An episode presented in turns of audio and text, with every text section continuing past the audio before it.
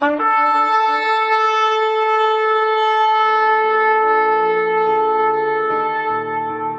拜是本分，敬拜是机会，敬拜是恩典，敬拜是与神共享天伦。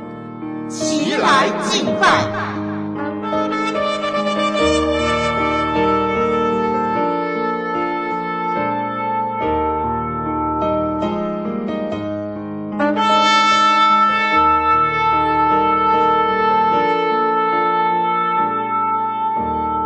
要向耶和华唱新歌，全地都要向耶和华歌唱，要向耶和华歌唱，称颂他的名，天天传扬他的救恩，在列邦中述说他的荣耀，在万民中述说他的奇事。因耶和华为大，当受极大的赞美；他在万神之上，当受敬畏。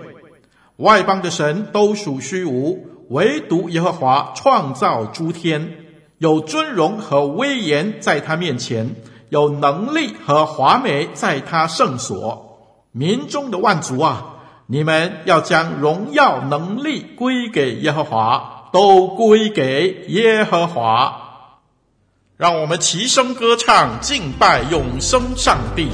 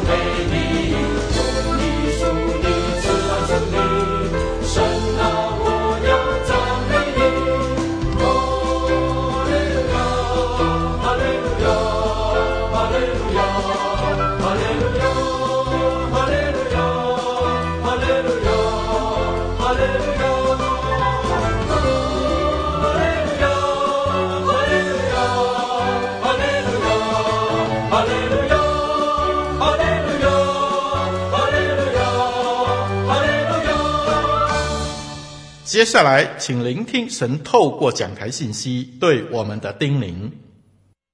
各位弟兄姐妹平安。今天我要分享的主题是与上帝关系中的底线。我有个儿子哈，我的儿子今年九岁，他最近进入了叛逆期。他在家里往往会挑战我们对他的容忍程度。他很喜欢故意跟我们抬杠，或跟我们唱反调。我们不得不和他约法三章，还需要把家规写得清清楚楚。我们是想要让他知道，他不能一直叛叛逆下去。虽然我们会无条件的接纳他，无条件的爱他，但我们和他的关系是有底线的哦。我跟我儿子的关系也让我思考，我们和天父的关系，我们和天父上帝的关系也是有底线的。今天就让我们来研究约拿书第一章、第二章。从中，我们来看看我们跟上帝关系的底线。让我们一起来祷告。主耶稣，谢谢你，让我们能够在这边啊听你的话语，听你的信息。求你让我们在收听的人都有一颗谦卑受教的心，让我们大家的生命都能能够得到造就。奉耶稣的名祷告，阿门。约拿是谁呢？约拿他是以色列北国的先知，他是加特人亚米太的儿子。约拿是在耶罗波安二世做王期间做先知的，这个你们可以去参考《列王记下》十四章二十五节。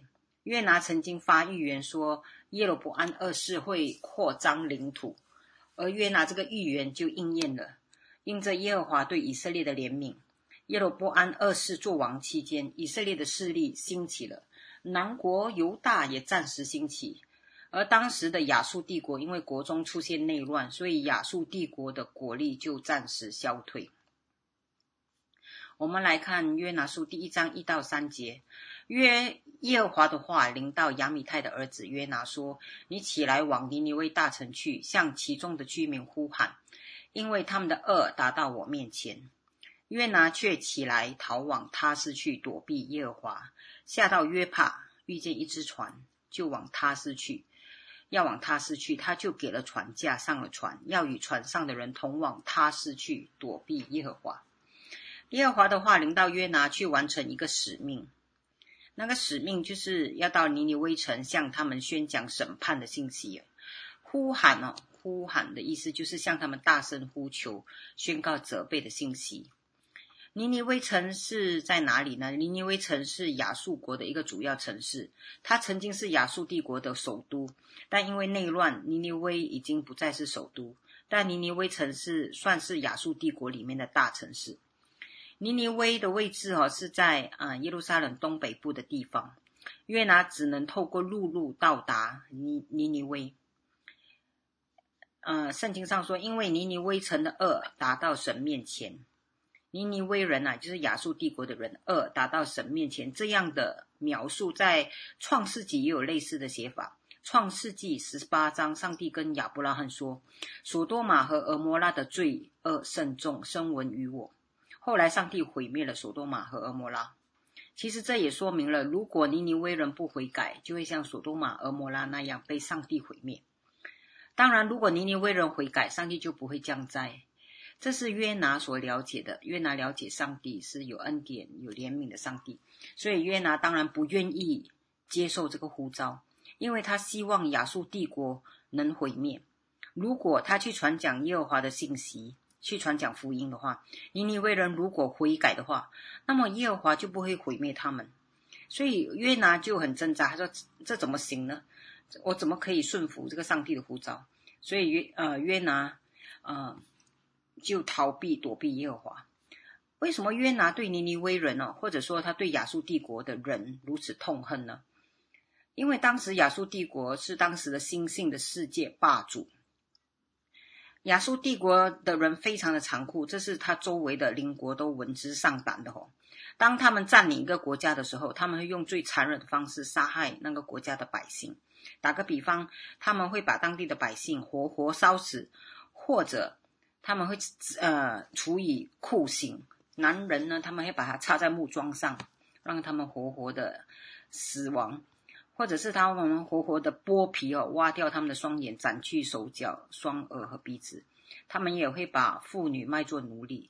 他们攻陷一个城市过后，他们会彻底破坏那个城市所有的建筑物，连城附近的树都会全部砍下，然后放火烧掉整座城市，真的是非常的恐怖哦。所以亚述帝国的作为是让人不齿的，也让人感到害怕。约拿深深的知道，如果亚述不被毁灭，很可能不久的将来，以色列就会被亚述所灭，以色列人就会受苦了。现在耶和华竟然要他向这些亚述帝国的人传福音，所以为了民族大业，耶和啊约拿就选择逃走。耶和华呼召他往东北边啊，就走陆路去尼尼微，而约拿却起来往西边，而且是上了船走海路哦。他施是什么地方呢？就是非常靠近西班牙海岸的一个地方。对当时的世界来讲，他施这个地方呢是世界的尽头。所以约拿他是下定决心，完全逃往一个相反的方向逃过去。他就是要躲避神，远离神。他要彻彻底底逃避耶和华，拒绝耶和华给他的托付。我们继续看第四节哈。然而，耶和华使海中起大风，海就狂风大作，甚至船几乎破坏，水手便惧怕，个人呼求自己的神。他们将船上的货物抛在海中，为要使船轻些。约拿已下到底舱，躺卧沉睡。团船主到他那里，对他说：“你这沉睡的人呐，为什么这样呢？起来求告你的神，或者神顾念我们，使我们不致灭亡。”海中起了大风，这个圣经上说是耶和华使海中起大风，狂风大浪，船几乎破坏，水手们就都惧怕。这里的惧怕哈，在希伯来文字里面，惧怕跟敬畏是同一个字。水手们是靠海吃饭的，当他们面对这个大风大浪，他们都没见过，所以他们非常的惧怕。可见这个风浪是非常恐怖的，他们非常的敬畏。当海起了风浪，水手们惧怕的时候，他们就求告他们的神。他们尽力的想要啊、救命，抛抛走那个抛去船上的货物都抛在海中。这个时候呢，约拿先知在哪里？他下到底舱，而且躺卧在那里沉睡哦，还要劳动船长把他叫起来，叫他去呼求他的神。他们在这个时候不晓得约拿的神是谁，但他们每一个人都呼求自己的神。从这里可以看出，水手们的心啊，他们的敬畏之心比约拿更甚。我们继续看第七到第十哦，船上的人彼此说：“来吧，我们撤迁，看看这灾临到我们是因谁的缘故。”于是他们撤迁，撤出约拿来。众人对他说：“请你告诉我们，这灾临到我们是因谁的缘故呢？你以何事为业？你从哪里来？你是哪一国属哪一族的人？”他说。我是希伯来人，我敬畏耶和华那创造沧海旱地之天上的神。他们就大大惧怕，对他说：“你做的是什么事呢？”他们已经知道他躲避耶和华，因为他告诉了他们。那时候水手们就一起抽签哦，他们要看谁引起这风暴。结果抽签的结果是约拿，他们于是就要了解约拿的身份啊来历。约拿当时候是看起来是没有敬畏的心，可是他却嘴巴里面说他是敬畏神、敬畏耶和华，他很大方的说出自己的身份，他是希伯来人，而且他敬畏耶和华。但实际上，当时水手们的敬畏之心比他比他更胜一筹。约拿也解释，耶和华呢，他是创造沧海旱地之天上的神，他也坦荡荡的说自己是在躲避耶和华。当水手们知道约拿所敬拜的是那创造沧海旱地之天上的神，他们就大大惧怕，或者你可以说翻译成大大的敬畏。为什么呢？因为当时外邦的世界哦，外邦敬拜的神只掌管某个地方。比方说，你敬拜天神，那个天神就掌管天；敬拜海神就掌管海；敬拜地神就掌管地；敬拜山神就掌管山，那座山。而约拿的神竟然是掌管天地海和万物，所以他们就大大的敬畏。他们问：“哈，你做的是什么事呢？”其实他翻应该的意思就是说：“你怎么还敢这样做呢？”因为他告诉他们，啊，约拿在告诉他们他在躲避耶和华，所以你竟然知道耶和华是创造海和地之天上的神，你竟敢还躲避他？你怎么敢这么做呢？他们的问题是这样，可见水手们是的心是多么的单纯，让他们知道上帝耶和华上帝是创造海和上帝，马上相信，而且马上觉得应该要敬畏。约拿不应该要躲避耶和华。水手们的心非常的单纯。我们继续看十一节，他们问他说，就是水手们问他说：“我们当向你怎样行使海浪平静呢？”这话是因为海浪越发翻腾。他对他们说：“你们将我抬起来，抛在海中，海就平静了。我知道你们遭这大风是因我的缘故。然而那些人竭力荡桨，要把船靠拢，却是不能，因为海浪越发向他们翻腾。他们便求告耶和华说：耶和华啊，我们恳求你，不要因这人的性命使我们死亡，不要因流无辜人无辜血的罪归于我们，因为你耶和华是随自己的意志行事。”他们遂将约拿抬起，抛在海中，海的狂浪就平息了。那些人便大大敬畏耶和华，向耶和华献祭，并且许愿。约拿那时候非常的不顺服，到一个地步，他愿意去求死。他于是就说：“跟、呃、水手们说，把他抛入海中，那你的船、你的海浪就会平息了。”从此可由此可见哦，约拿宁可死也不愿顺服神，他宁可自己死掉。也不要看见尼尼微人得救得救。水手们虽是外邦人哦，也是敬畏生命、也敬畏神的人。当约拿说：“你把我抛在海中”，他们还不愿意。他们尽力划船，要靠拢那个岸边，可是就是没有办法。最后他们就祷告耶和华。你注意哈，之前他们是祷告他们自己的神，现在他们不是祷告自己的神了，而是求告耶和华啊、约拿的神就是耶和华。结果他们只好把约拿抛入海中，海浪平息，水手们就大大敬畏耶和华。哇！之前水手们是惧怕求告自己的神，现在是大大敬畏耶和华。而且圣经说，他们水手们向耶和华献祭许愿。其实从另外一个角度来说，也因着约拿逃避耶啊、躲避耶和华，也因着约拿的缘故，这群水手们信主了。除了水手，我们从这一章也看到，上帝创造的世界、自然界都在顺服上帝的安排。上帝安排了海中的大风，起了狂风大浪。接下来你会看，上帝安排了一个大鱼，把约拿吞进鱼腹中。这些自然界的东西都顺服神，当然水水手们也顺服，也敬畏神。但只有约拿，他虽然嘴巴说自己敬畏神、相信神，但第一章你你可以看到，约拿是被描绘成最不顺服、也最不敬畏神的人。十七节一章最后一节哈，耶和华安排了一条大鱼吞了约拿，他在鱼腹中三日三夜。我们翻呃到了第二章，第二章是呃说到约拿描述自己落入水中的情形，以及他在鱼腹当中的情况。他也描述自己的回转以及上帝的拯救。第二章啊、内容呢的呃第二章的内容是从许多不同的旧约的诗篇节录而来哦。从此由此可见，约拿是非常熟悉圣经的人。我们来看第二章第一到第十节。约拿在鱼腹中祷告耶和华他的神，说：“我遭遇患难，求告耶和华，你就应允我；从阴间的深处，你就俯伏听我的声音。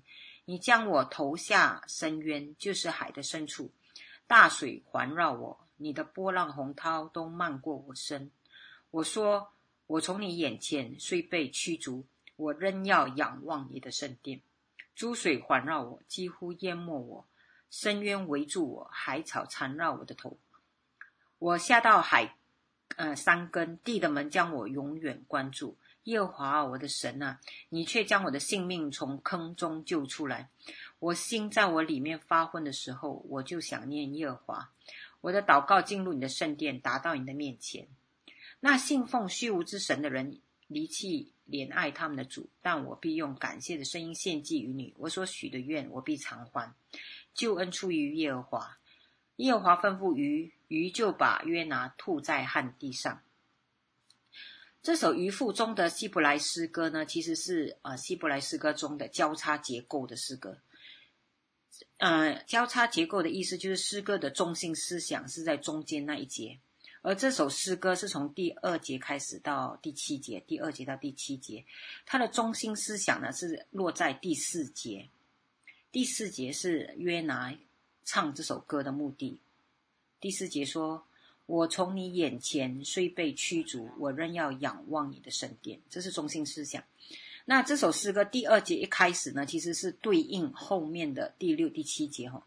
第二节是说到他遭遇患难，求告神，神就应允他。他从阴间求告，你就啊俯听我的声音。第二节。第六、第七节呢，就说到他下到山根，地的门将我永远关住。然后又说到我的心在我里面发昏，我想念耶和华，我的祷告进入你的圣殿。所以第六、第七节是对应第二节，说到他在阴间深处，地的门将我永远关住。阴间深处求告神，神听啊。所以第二节对应第六、第七。第五节呢？第五节呃，第三节是对应第五节。第三节哈、是说到他投到深渊，他被投到深渊海的深处，海水环绕他。第五节也是说到，诸诸水环绕我，几乎淹没淹没我。第三对应第五，那第四节就是它的中心思想，这是希伯来交叉诗歌的一个交叉结构诗歌的特色哈。中心思想，约拿说：“我从你眼前虽被驱逐，我仍要仰望你的圣殿。”诗歌中心思想表达了耶啊、约拿的心，就是说他被啊、呃、耶和华驱逐了，他在被罪恶。隔绝与耶和华隔绝，但是他仍要仰望圣殿。第八、第九节是结论呢。约拿把自己跟外邦人比较，他说外邦人是信奉虚无之神的人，离弃他们的主，但他觉得他不像外邦人，他没有信奉虚无之神，他要用感谢声音献祭于他，然后献、呃、许愿给神。这里其实你看到在第一章里面，这个很熟悉哦，许愿和献祭。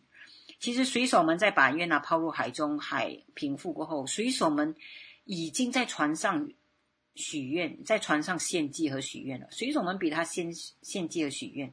现在是轮到，才轮到约拿在鱼腹当中，他被上帝管教了，他也愿意的。现在在鱼腹当中献祭和许愿。之前约拿呢，他是逃离。逃离以色列嘛，逃离犹大地，逃离北国，呃，那那个逃离陆地，也就是说他，他他的意思是他逃离圣殿很远的地方，往相反方向逃离。然而他现在在死亡幽谷当中，他愿意回转。他说：“我仰望圣殿。”他愿意回头仰望耶和华的圣殿，愿意想念耶和华。其实很多人认为约拿书第二章没有显示，并不显示约拿有悔改的迹象，因为约拿的生命没有改变嘛。你看起来他的生命确实是没有改变哦，他还是瞧不起外邦人，他还是觉得自己是敬畏神的人，他看不起外邦人，他对外邦人有很深的偏见。看起来他生命没有悔改的迹象，没有悔改的，没有那个改变。然后我认为约拿的信仰是有底线的。他已经开始回转了。诗歌的中心是说到，虽然他与上帝隔绝，他仍然仰望圣殿。他已经回头了，吼！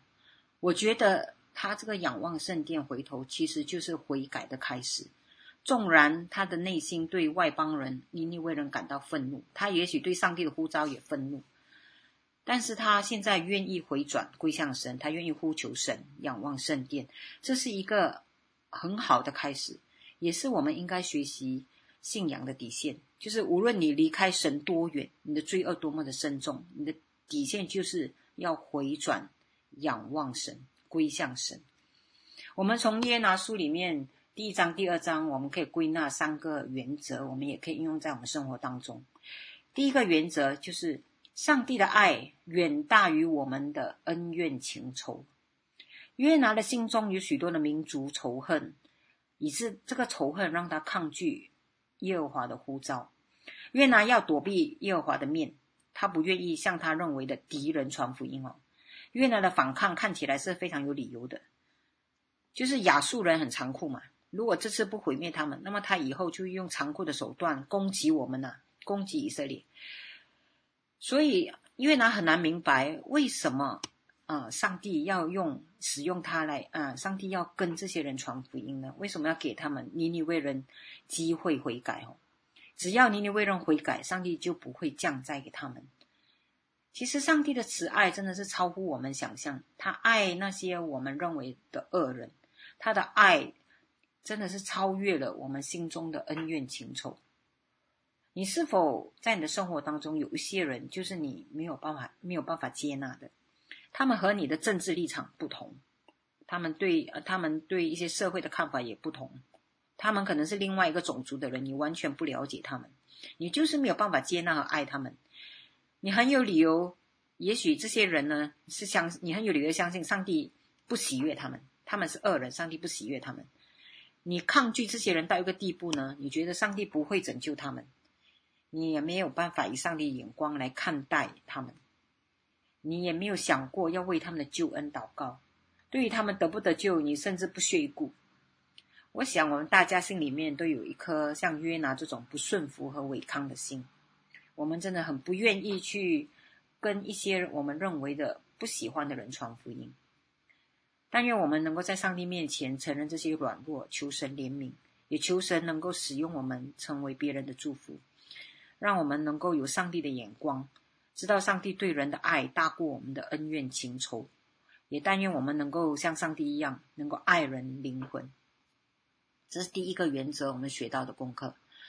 上帝的爱大于我们的恩怨情仇。第二个原则呢？第二个原则，我们看到哈，基督徒在最软弱的时候宣告的福音，上帝都会使用。约拿在躲避耶和华不顺服以及在悖逆的过程当中，他还是宣告了他的信仰。他说：“我是希伯来人，我敬畏耶和华，那创造沧海和地之天上的神。”当时的约拿其实并没有活出敬畏神的榜样，他也很坦白的说他躲避耶和华，但是上帝却使用了约拿，成为引导这些水手信主的人。哈，上帝定义使用定义使用约拿做福音的见证人，挽救这些水手。其实不信主的人远远比我们想的还要敞开，想象中还敞开。约拿只是说：“我的神是创造沧海旱地之天上的神。”这些水手们呢，就大大的惧怕了。上帝的意念高过我们的意念，他其实已经在这些水手们当中动了工。软弱和渺小的我们哦，其实还不知道，其实上帝在很多外邦人和不信主的人心中已经动了工了。即使你所做的事情很微小，你现在很软弱，但上帝也会使用你成为福音的见证人。上帝是很有慈爱怜悯的神。所以，当你在最软弱时宣告的福音，上帝也会使用。所以，无论得时不得时，我们都要宣告传扬福音。这是第二个我们学到的原则。第三个呢，最后我们归纳的原则是：我们和上帝关系中是有底线的。那个底线就是要回转归向神。约拿在鱼腹中回转了，但他其实并没有变得很完美，他的生命也有很多。需啊、没有改变的地方，他仍然看不起外邦人，但至少他有一个底线。诗歌，刚才我说到希伯来，他唱的诗歌中心点就是他要仰望圣殿，呼求耶和华嘛。所以我认为悔改的开始不表示你马上要做到最完美的标准，悔改的开始是你心中开始呼求神介入的时候。当你呼求神的时候，悔改就开始了。我曾经认识一位很爱主的姐妹。有一段时间呢，这个姐妹陷入一个意乱情迷的情况。她告诉我，她爱上了一个她不不该爱的人。她知道她必须放掉这位心中她爱恋的对象，但无论如何，她要怎么摆脱这个感情呢？她就是办不到。她每天都活在那个意乱情迷当中啊！我相信很多姐妹们都能了解这样的情况。当你爱上、喜欢上某一个人，真的很难不每天去想着这个人。这个姐妹到已到了茶饭不思、失眠，甚至没有办法读经祷告的地步。她跟好几个人讲起她的情况，大家给予她的建议就是要放掉这段感情啊。但是说的容易啊，实行起来是很难的。什么叫放掉感情？她就是办不到。这时候有位属灵长辈说了一句话，他说：“你相信耶稣吗？”这个姐妹说：“我当然相信。”那个属灵长辈就说：“耶稣的意思哈，就是耶和华是拯救，耶稣将自己的百姓从罪恶当中拯救出来。既然你相信耶稣，那你就每天呼求耶稣的名，每天叫耶稣救你。”于是这个姐妹觉得，哎，每天叫耶稣救她，是的，她她能够这样子祷告。虽然她无法很好的跟神祷告，可是她每天心里面都呼求耶稣救我，耶稣救我。另外一方面，他心里面有一个声音，就是要享受在这个意乱情迷当中。所以，一方面他呼求耶稣，你救我，耶稣救我。可是另外一方面，他又要享受在这种罪中。但慢慢的过了一个月、两个月，他每天都叫耶稣救我。他发现心里面的力量，灵里面的力量啊，开始刚强了。他慢慢的从这情感的深渊走出来了，开始开始有能力向神祷告。做认罪祷告，他有能力决定悔改。他也从读圣经当中听到神对他说话。耶稣果然救了他，脱离这个情感的网络。也许我们并不是像这位姐妹那样陷入感情的深渊无法自拔，但是很多时候，其实我们有类似的经历。我们现在某种最终的困境，某种罪的困境当中，你可能正在享受最终之乐，你没有办法从最终走出来。你可能，比如说，你可能现在成瘾问题，网络成瘾问题，或者是黄色影片成瘾问题，或者其他你难以启齿的罪当中，你感觉自己已经变得很堕落，已经很难回转归向神了。你读读经祷告都没有用，所有人给的建议都没用，你连做认罪祷告能力都没有。这个罪的枷锁深深的捆绑着你，就好像约拿那样，你感觉自己在罪中已经死去，你也感到要自我放弃了。但从约拿书中，我们看到耶和华无限的怜悯，即使我们无法摆脱罪的行为，但我们可以像约拿那样来到上帝面前，仰望上帝，呼求上帝。你可以呼求，在心里面不断的呼求耶稣，你救我，耶稣救我。你要相信耶稣是拯救，他会把你从罪恶当中拯救出来。上帝仍然会垂听我们心里面最隐秘的祷告，因为他是怜悯的神。我们对上帝的信仰一定要守住这个最后的底线，就是要回转归向神。这是我们和上帝关系中的底线。新约圣经记载，法利赛人向耶稣啊、求神迹啊，施行神迹。耶稣说：“一个邪恶淫乱的世代，求看神迹。除了约拿先知约拿的神迹之外，再没有神迹给他们看。约拿在三日三夜在大鱼腹中，人子也这样三日三夜在地里头。约拿先知的神迹是什么呢？就是从罪恶死亡的。”幽谷深谷当中被拯救出来的神迹，而耶稣也是在地里头三日三夜，耶稣复活了。耶稣的复活，他把人从罪恶当中拯救出来。是的，那就是全世界最大的神迹了。这个世界在寻求神迹，在全球大疫情下，我们常常幻想着神迹出现，但是实际上最大的神迹就是耶稣从死里复活，就是把人从罪恶当中拯救出来。最大的神迹就是罪人悔改。其实现在世界上一直在发生罪人的回转和悔改。如果你现在在罪中，你就回转归向神吧，像约拿那样，像这个姐妹那样呼求耶稣的拯救。即使你觉得自己很不配，没有达到神的标准，你没有办法，你的行为没有办法达到完美，但神迹已经开始在你的生命当中。你要坚持呼求他，仰望他，耶稣必救你脱离罪恶的网络。让我们一起来祷告。神啊，谢谢你，谢谢你透过约拿先知的故事，让我们真的看到你的爱大过，真的何等的长阔高深。你对我们所谓啊的恶人的爱，真的是超越我们里面的恩怨情仇。但愿我们这里每一个人都有都有你的眼光，有你的爱来爱世上每一个人。主啊，我们谢谢你，当我们很多基督徒我们在软弱当中，但是我们所宣告的福音，你都会使用，你使用最软弱基督徒。也能够成为很多非信徒的祝福。主啊，我们呃很多人也一样，现在最终跟约拿一样，我们悖逆，我们不顺服。主啊，但愿这里每一个人，我们都能够愿意的回转，仰望圣殿，仰望你的拯救。我们在心里面不断的求耶稣救我们。主啊，你是把我们从最终拯救出来的神，你让我们有一颗复活的生命，你让神迹能够。在我们心里头，在我们的生命里面发生。谢谢你，谢谢你听我们的祷告，奉耶稣基督的圣名，阿门。耶稣你，耶稣你，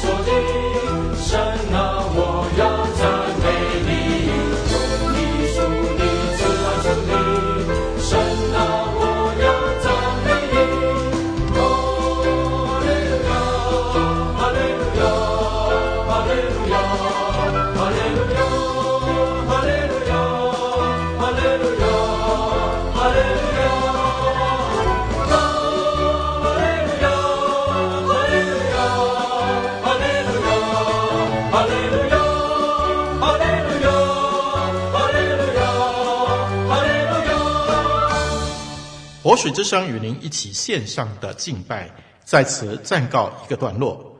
我们将在每个星期天与你一同敬拜神。欢迎锁定我们的网址。上帝祝福你。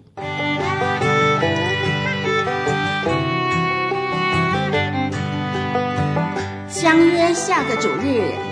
齐来敬拜。